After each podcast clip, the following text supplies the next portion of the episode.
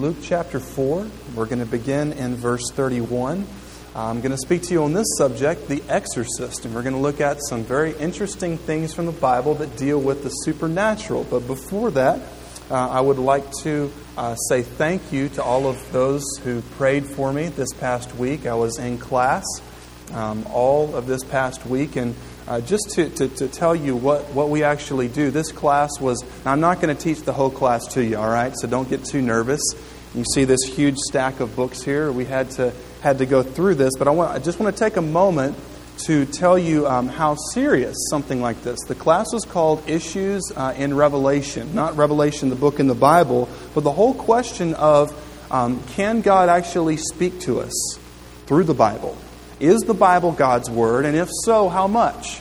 And in what sense is the Bible God's Word? Because it was written by humans. And here's, just want to give you a little, I've, I've never been more confirmed in my faith, intellectually, in my heart, that the Bible is the Word of God, that Jesus is the Son of God, and that whosoever believes on the name and calls on the name of the Lord shall be saved.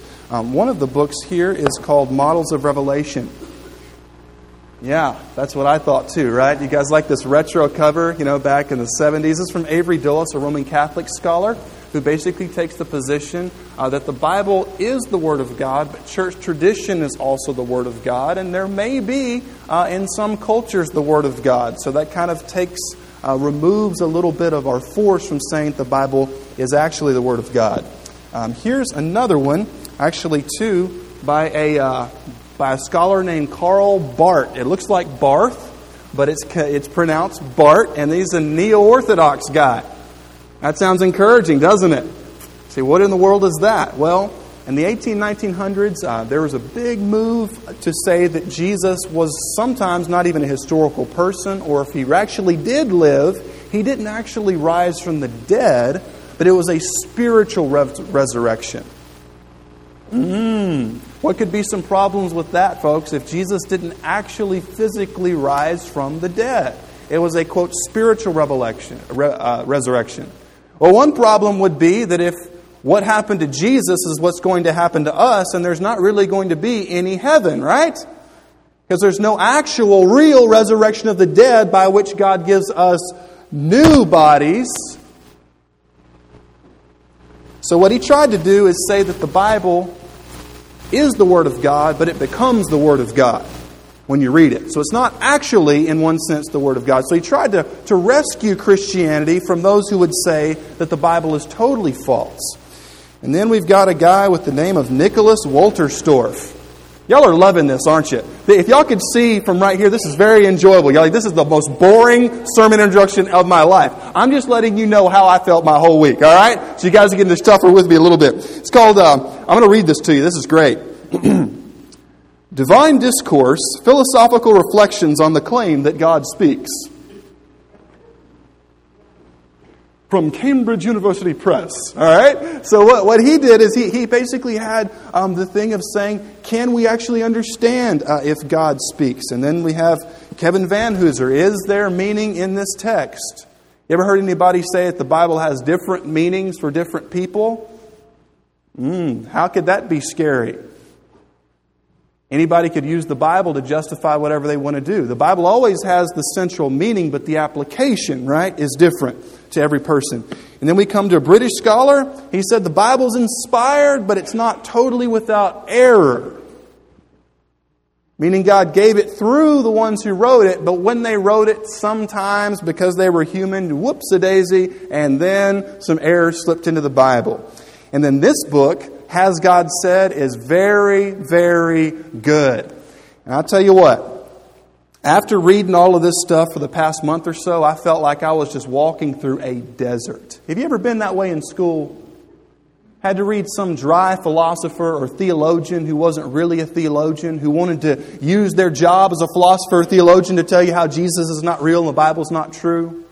Well, this week the professor gave us, a, I guess you could call it an extra assignment, and it was an old essay by a guy named B.B. Warfield. How would you like to be named B.B.? My name's BB, and here's my brother Pellet. Can we go shoot some air guns, right? And BB War, Benjamin Breckinridge Warfield, right? You got to be either the general or, or something like that with a name with BB Warfield. But we read two articles, and one was the biblical idea of inspiration and the biblical idea of revelation. And it was absolutely incredible to read something to where a scholar sits back and says, Here's what the Bible says. Here's the reasons why you can believe it. And here's what will happen in your life if you trust in it. And I just want to tell you, it was absolutely incredible. So, the only reason why I bring these books up is because in our culture, there's always going to be people with questions. And I just want to give you my story that I have never been in my life more convinced that when you pick up the Bible, you are holding the Word of God. And furthermore, when you read it and the Holy Spirit takes that text and just plugs it into your heart, it is absolutely true. And I praise God for His miraculous intervention and through all of the years keeping His word pure. The Bible says, I believe it's in Proverbs chapter 30, verse 5 and 6, that the word of God is pure. It is like a shield. I just want to tell you that. Y'all okay? Anybody snoozing yet? All right, let's jump into the text. I want to do that. Actually, would it make you feel better if I put these out of the way? I think it would. All right? That reminds some of you of school, and that's bad memory. So let's jump into Luke chapter 4 in verse 31, and we're going to look at three divisions here today. Three things that Jesus does, the th- three things that Jesus did to demonstrate that he was the Son of God. And that is that Jesus delivers and has power over demons, disease, and territorialism, me and my mindset. And notice the way that it begins here in verse 31. And he went down to Capernaum, a city of Galilee, and was teaching them on the Sabbath. Now, does somebody remember what happened the last time Jesus, in Luke chapter 4, taught in a synagogue on the Sabbath? How did that turn out? People drag, you know, they're taking him to throw him off a cliff. Now, that's one thing I love about Jesus. I love about his apostles. When Paul was stoned to death almost at Lystra, they thought that he was dead, so they just drug him outside the, the city and left him. That'd have to be pretty banged up, wouldn't you say, for people to be like, nope, we've hit him enough with rocks, he's dead, don't hit him anymore. And then somehow God supernaturally resuscitated Paul and where did he go? Back to the city. That's not what we think of today. We think run. He went back. Jesus didn't run away from the synagogues. He went back. He went to another one. And notice what happened here when he spoke in verse 32. And they were astonished at his teaching. I mean, people are absolutely overwhelmed. Why? For his word possessed authority. Now, this, this town, Capernaum, um, was uh, fairly close to, to Nazareth. It was on the northeastern side of the Sea of Galilee. This would be, have been kind of like lakefront property. And it's about to get very interesting in the story. And before we ju- jump in with both feet, I typed into Google, otherwise known as the Google, the search, the word, quote, exorcism. And guess how many hits Google brought back? Over 11,500,000 results. Exorcism. Jesus is about to do something that leaves people's jaws literally dragging on the ground. He pulls off a genuine exorcism. Look what happens here in the text in verse 33. And in the synagogue, there was a man who had the spirit of an unclean demon. You're like, well, why did Luke put unclean demon? I thought all demons are bad, right? There are no good demons. Well, in the Greek culture, they actually thought that there were some demons that were good. And Luke is like, demon, bad. Just so you get it, unclean demon. All right? We all tracking with that? Demons, bad. Eh, some of you, are we all on the same page, right? Demons, bad. Amen? Okay? All right, some of you guys like, I don't know. All right, seriously. Yeah, demons bad. So, so Luke is making it very clear, Jews, Gentile readers, demons, you don't want them. Okay? Now notice what happens, and he cried out with a loud voice. Um, in the Greek New Testament, this loud voice would be expressive of people who oh, probably thought they were going to die or they were very, very angry. When somebody's very, very angry and they yell, can't you tell from the tone of their voice that they're angry? Even outside of the volume. And then in the Greek New Testament, this word, I, I have in, in my English Standard Version in verse 34, the word ha. It's EA in the Greek. The guy is in the synagogue. He's demon possessed. Jesus gives this incredible message. People are blown away by the power, and then all of a sudden, the demon, through the vocal cords of this man, screams out, Aha! Let's try to put ourselves back there. Wouldn't that scare you just a little bit? Jesus is, is giving this message, and all of a sudden, a demon possessed man literally screams at the top of his lungs. And what does he say? He says, What have you to do with, notice, us? This demon is almost, in a sense, a representative of the demonic forces that had people captive. What will you, Jesus, do with us? Have you come to destroy us? I know who you are, the Holy One of God. Let's back up just one step. Notice that the people said that the word of Jesus possessed authority, that he did not teach like the scribes. You know what most people would have heard if they went to a synagogue in that day? They would have heard teachers, most of the time, quoting other teachers. The thing that was different about Jesus is his messages were based upon the Word of God. You remember the, the, the difference, like if you've ever been to a, to a church before, and when the sermon was given, it was all about just being a good person and being nice, and it just kind of made you feel all light and fluffy inside, right? Kind of like a whipped cream sermon. Then, if you've been to a, heard another type of sermon, and you're thinking in your mind, I wish that this sermon would stop. It's the kind that just hits you in the gut. It's like okay, I don't know who this preacher is, but apparently he's been reading my mail. Somebody gave him the password to my email, somebody gave him the key to my house. He knows what I watch, he knows what I talk like. Who is this guy? He's not a preacher, he's in the CIA. And that's the Holy Spirit of God, not, as we've talked before, stepping on toes but it's just like the Holy Spirit reaches through all of our facade and grabs a hold the core of our heart and says, You need me.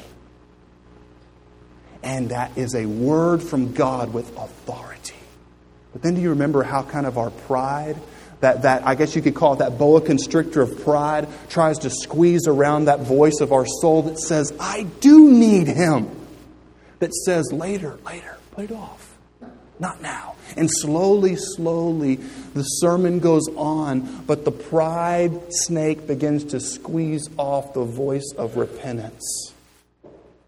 When a word is given from God, it hits you like a ton of bricks. It hits you like a ton of bricks in the sense that it shows us that we need Him. Now, if you can go to church week after week after week, but never be astonished at simply the reading of the Bible. I'm not talking about my sermons or your Sunday school teacher's lessons. That is a serious problem. Do you know why? Because every single one of us is so far of being where we should, it's not even funny. Can we talk like that in church? Can any of us say, I'm there?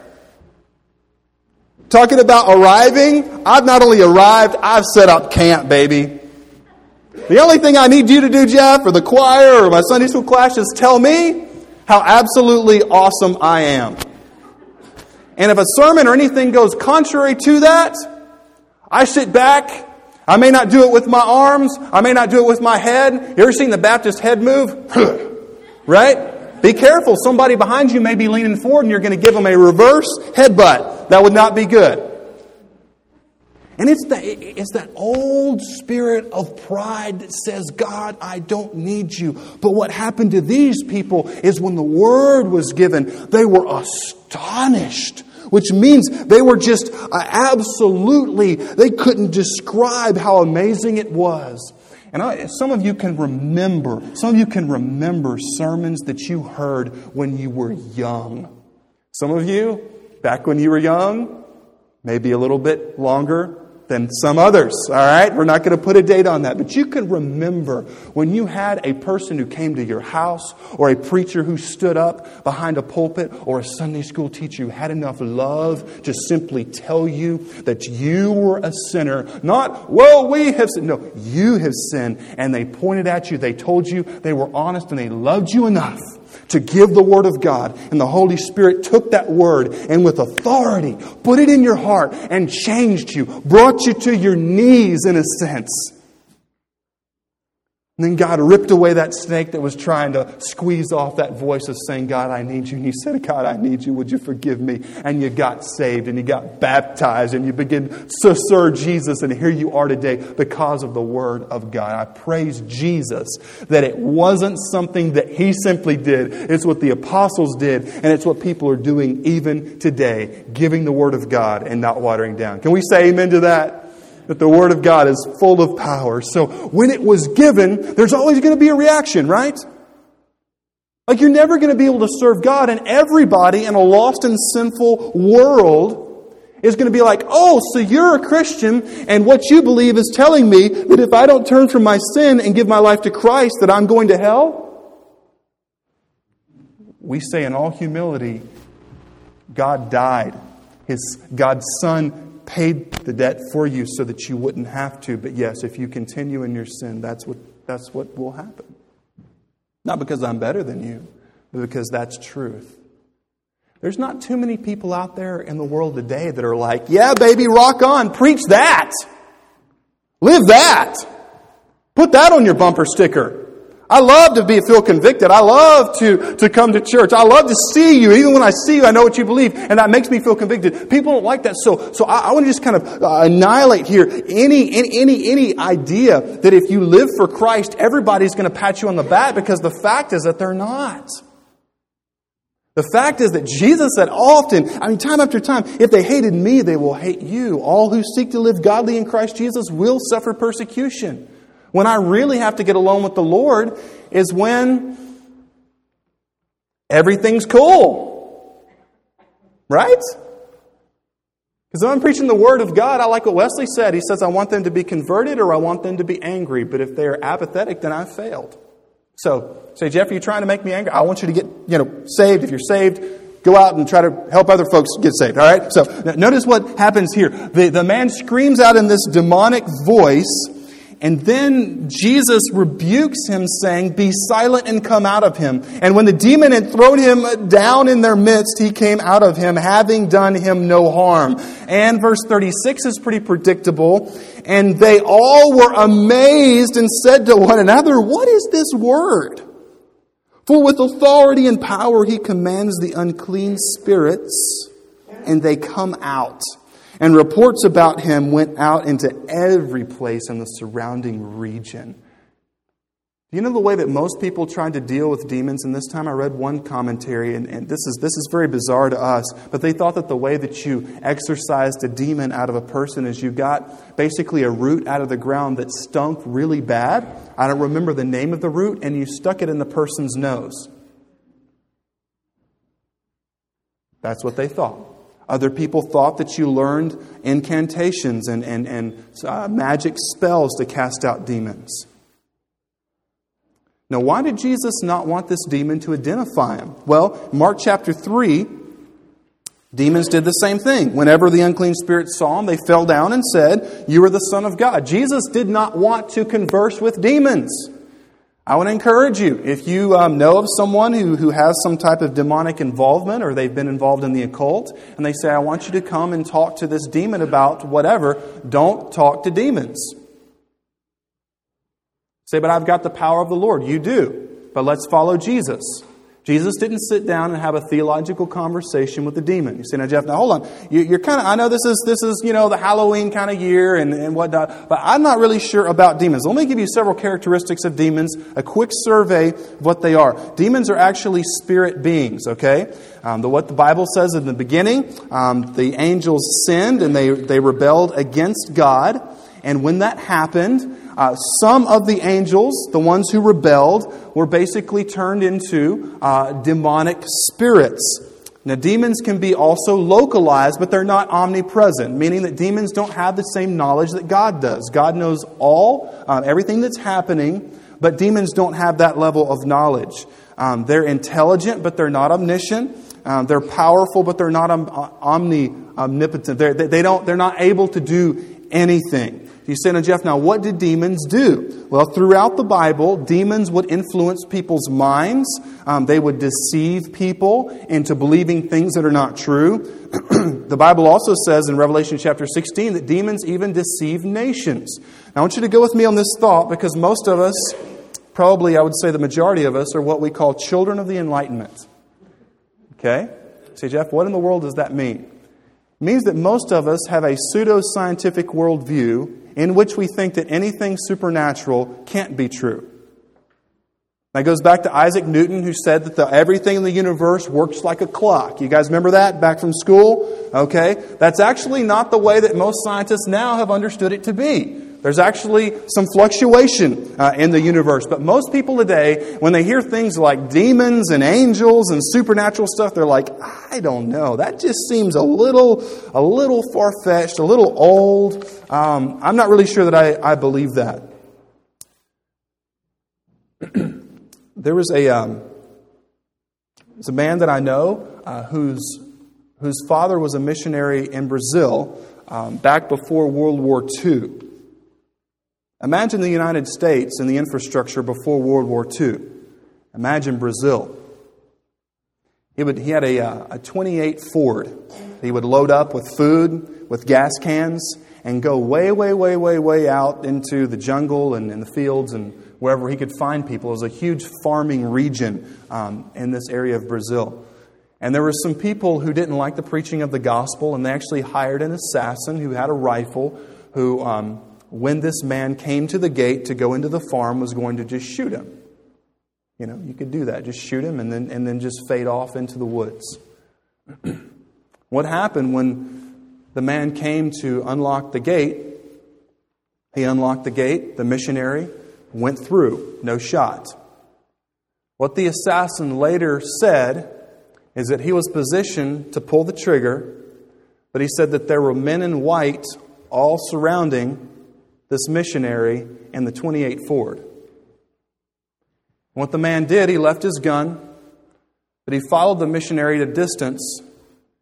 When they had everyone on the farm, a big collective farm there, not, not in the sense of communism, but everyone who worked there, they came and the missionary preached the gospel, and the assassin was saved. This story was told to me by a man who has a PhD in biology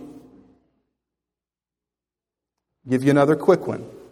Um, and, we, and if, you, if you have more questions on this, I would encourage you to go back to our Warrior series. Uh, we dealt with this in length um, in one of our messages, the supernatural. Let me give you another illustration. There's a, an evangelist that I know out of Texas. Normal guy, has degrees, has a family. he talked about a missionary family who was over in, in the area of New Guinea back in the day.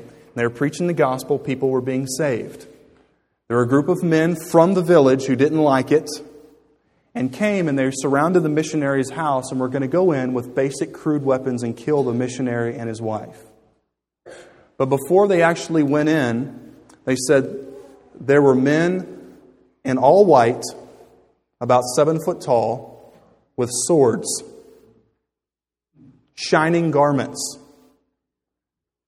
I don't care where you're raised, that's not guys that you pick a fight with, right? And they didn't go.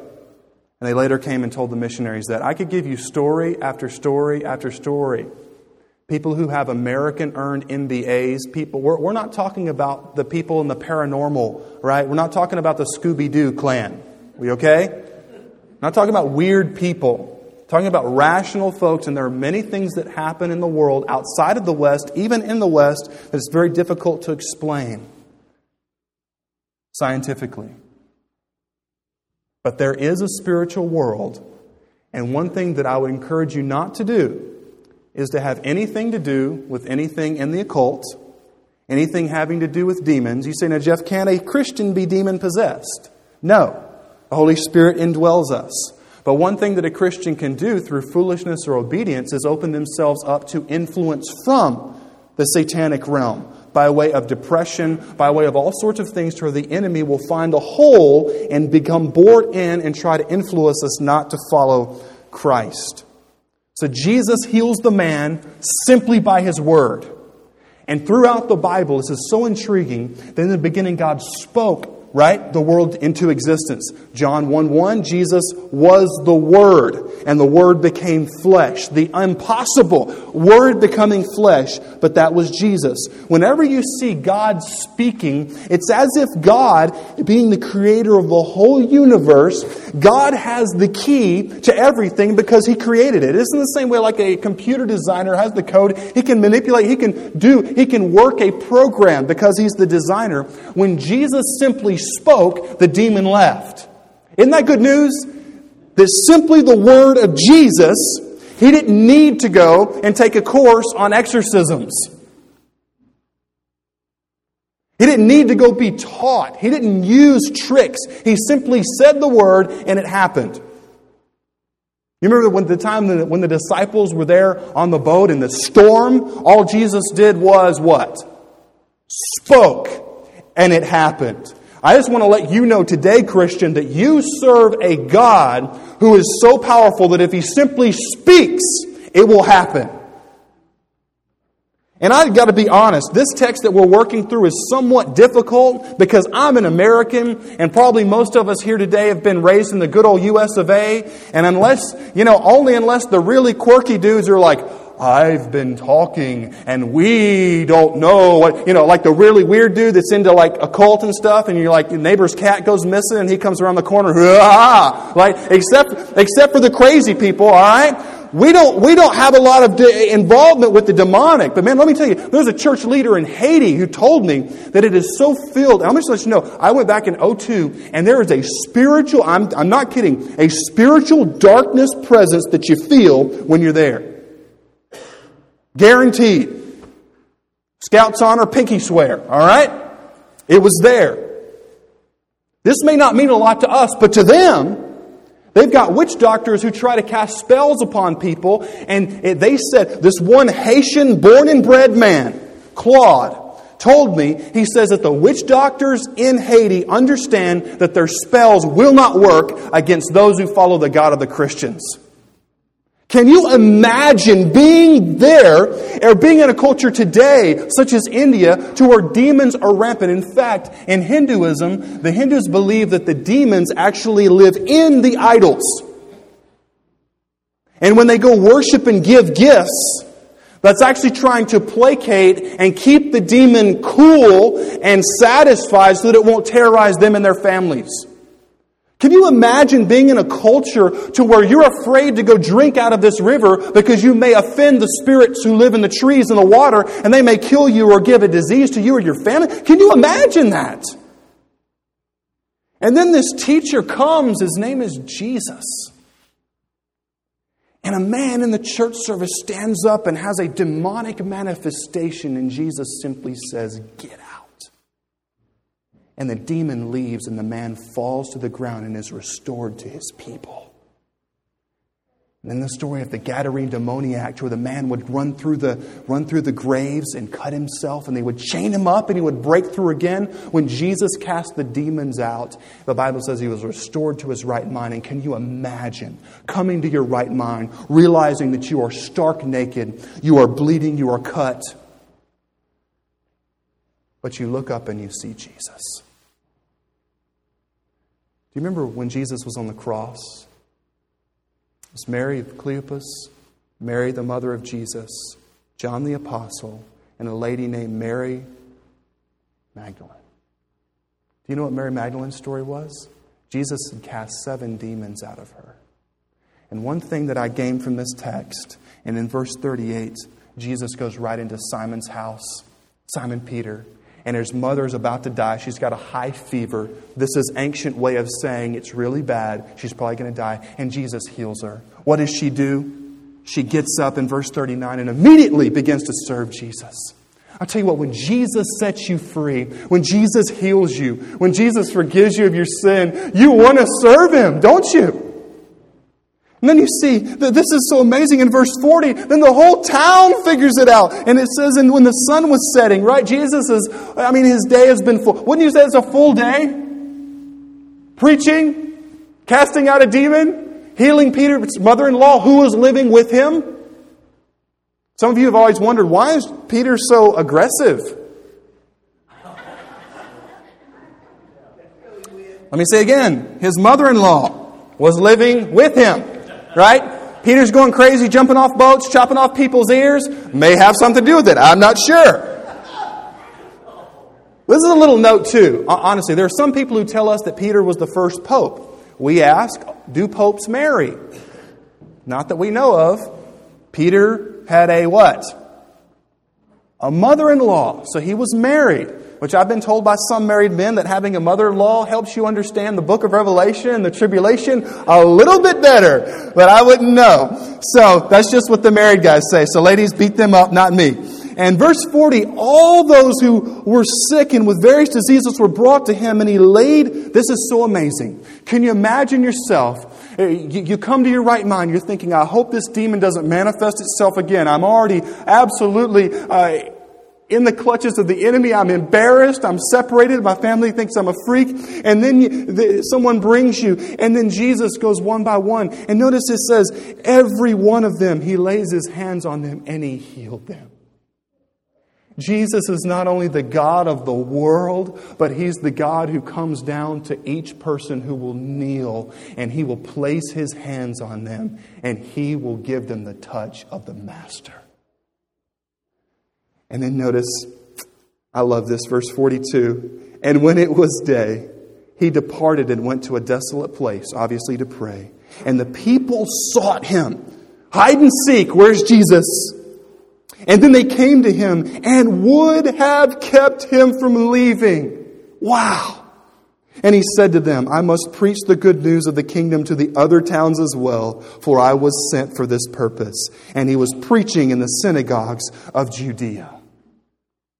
May it be said of us that when Jesus comes and speaks to us, let us be like these people here in this town of Capernaum that say, I not only want to find Jesus, I want to seek after him. Jesus, don't leave. But he says, I've got to go to other places and preach. But then you remember what he said at the end of the book of Matthew. He said, I will never leave you nor forsake you.